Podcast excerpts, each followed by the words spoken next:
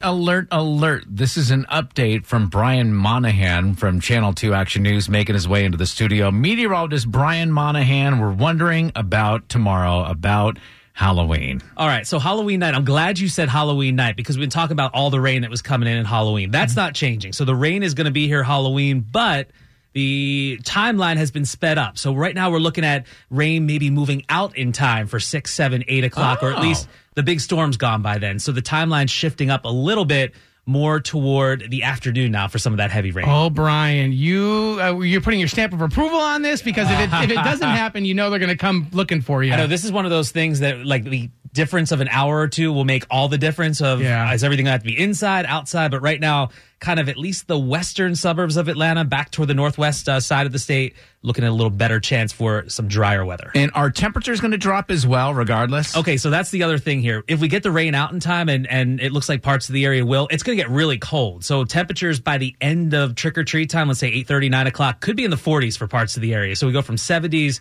to 40s, but it gets a little bit drier. what does Brian Monahan give to the trick or treaters? You better be a full size candy bar guy. Uh, I was going to say, you go king size, you go full size, size. king size. You go big Snickers, you go big Milky Ways, you get big the four. I don't want two peanut butter cups. I want four peanut butter No, cups. I'm I want asking the real you deal. give away. No, no, no, no, no. I'm saying I give away Oh, those four right, peanut good, butter cups. good, I want the all real deal.